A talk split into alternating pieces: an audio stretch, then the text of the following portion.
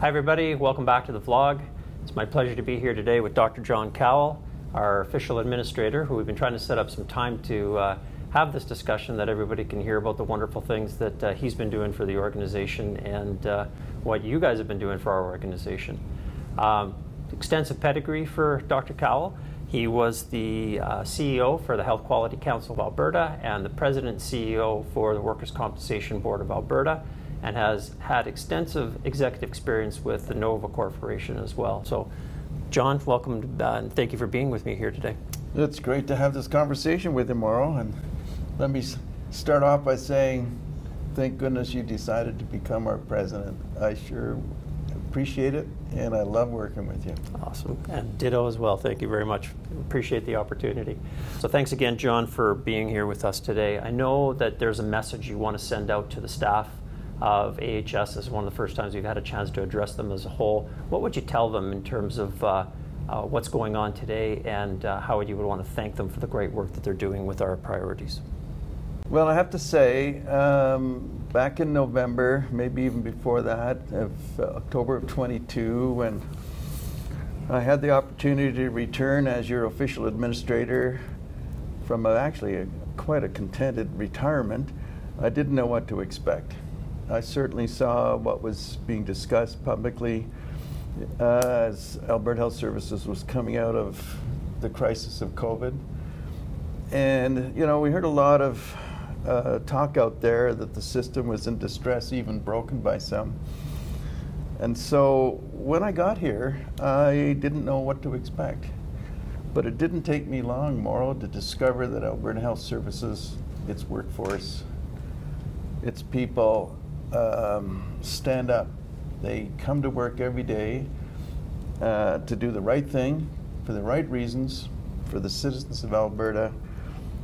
And it's just been uh, like that since I got here as we work through the priorities and how we respond. And I could just say without reservation, what a magnificent workforce we have.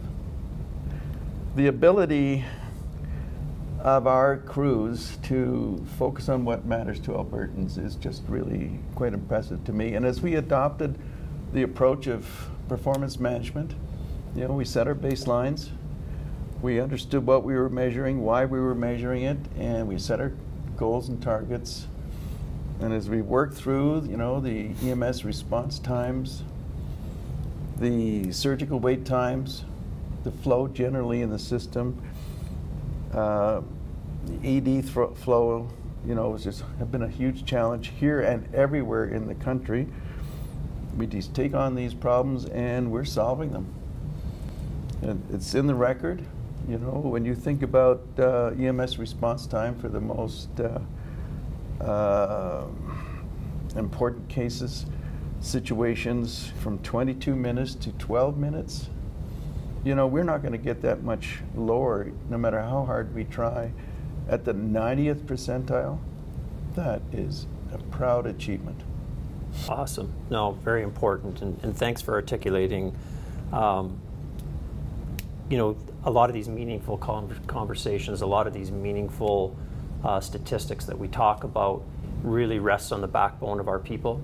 And so, you know, that praise is welcome to all of them because there's been thousands of people behind the initiatives. So maybe it's a bit of a jump off point there too, John. Let's go back to, you know, six months ago, you first came to the organization, you were approached by government to uh, come in and help Alberta Health Services. Can you talk a bit about um, your approach in that? Uh, you know what your plan of attack was, so to speak, and how you think it led to the outcomes that we're seeing today. You know, that's a great question, Mauro. Thanks for uh, asking me to speak to that. I truly believe that all high performing, successful organizations are based on the notion of a trust and trusting, just and trusting culture.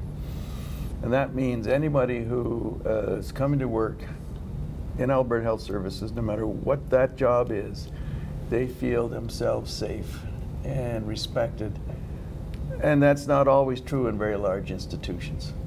Um, but we must strive for it. And so, one of the key elements of my leadership style is that I can establish an, an environment of trust. we're tackling really tough problems together. I need to project because I believe it absolutely that I believe in people, I trust people, you know, starting with yourself, for example, as I look inside the organization, but equally outside. And it's just reflecting. When I work with any of your executives on ELT, all of whom I'm beginning to get to know quite well, we feel that esprit de corps uh, is developing. Same with uh, the board advisors that I've been very privileged to work with. Um, so yeah, it's that's the core of it really, and then then you set up now that you have these trust relationships, things start to happen. People really come to work and they say, you know, I'm going to do the best I can without complaint. That doesn't mean that we have, don't have lots of opinions out there because sure. we welcome that. But the results are the proof is in the in the pudding. I mean, there it is. We have measurable, validated results. And as you've been saying, people from away, out of province, are calling you up and say, How did we do that? Well, it's hard to articulate specifically, but I put it down to getting that right trust combined with the competency that exists, then you get your results.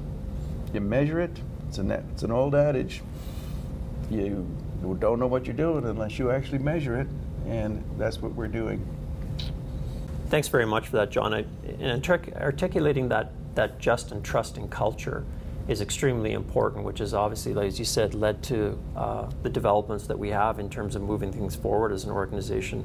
So, if you're talking to our staff again, what advice do you have for them in terms of you know what's next? How do we continue with our priorities? How do we sustain our priorities?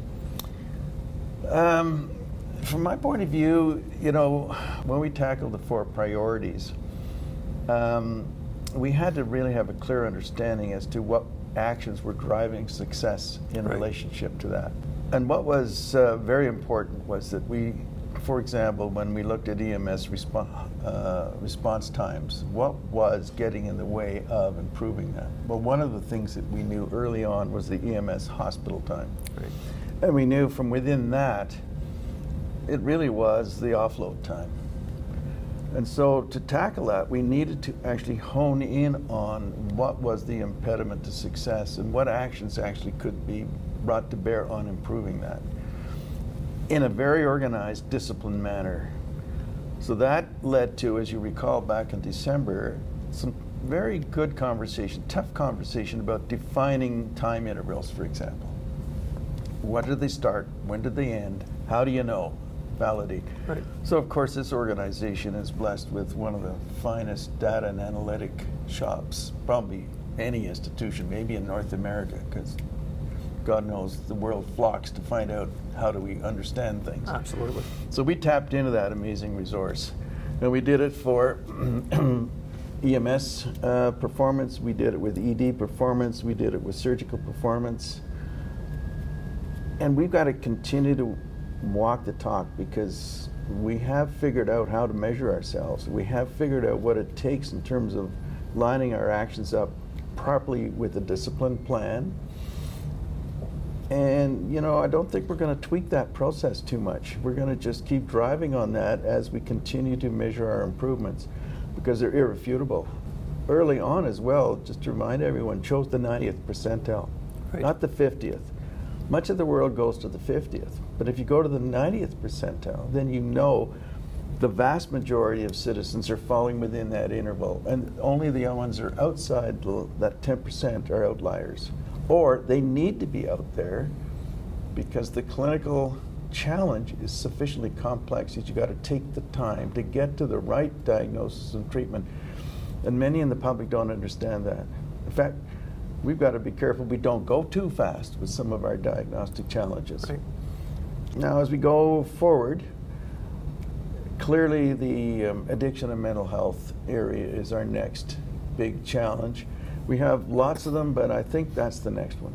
And uh, so, even as we go forward in the next few weeks, you know, we're, we're doing a, a, a real, making a great effort to unpack the issues what in fact is Alberta Health Services' role in the mental health and addiction? What is our opinion? What is our position? What do we want to do in relationship to this huge societal challenge? And already I'm seeing amazing um, analysis, and we're you know we're going to tackle that. Um, of course, all the other forms of care, cancer care, of course, is critical. Our lab systems are critical. But I must say, it's wonderful for me to be involved in this and watch the relentless success. Yes, we stub our toe on things from time to time, but hey, we're a complicated place. We are a complicated case, there's no doubt about it. John, I want to thank you for taking the time to um, talk with me today and obviously address um, the organization, to provide that shout out and thank you. It's always a pleasure working with you, and it's great to have this here that we can uh, share it with the rest of the organization. So thanks for being here today. Um, another shout out, obviously, to our organization. We're presently, as you know, uh, many parts of the province being devastated by wildfire right now. And we have staff on the ground helping the citizens of Alberta, moving patients, uh, setting up welcome centers, and uh, trying to accommodate everybody we possibly can. So I can't imagine how difficult that is for our boots on the ground that are taking that on. Big, big thank you to all of you for doing that and looking after the people. Looks like it's going to be uh, a dry season, so this is a marathon, not a sprint. Uh, we know that uh, everybody is working really hard, but we're asking everybody also to pace yourselves, take care of yourselves, because uh, looks like this could be an interesting summer for us all. So, uh, big thank you to all of you for doing that. Big thanks to Dr. Cowell again for being here on the vlog, and uh, we will see you next time. Thank you. Thank you.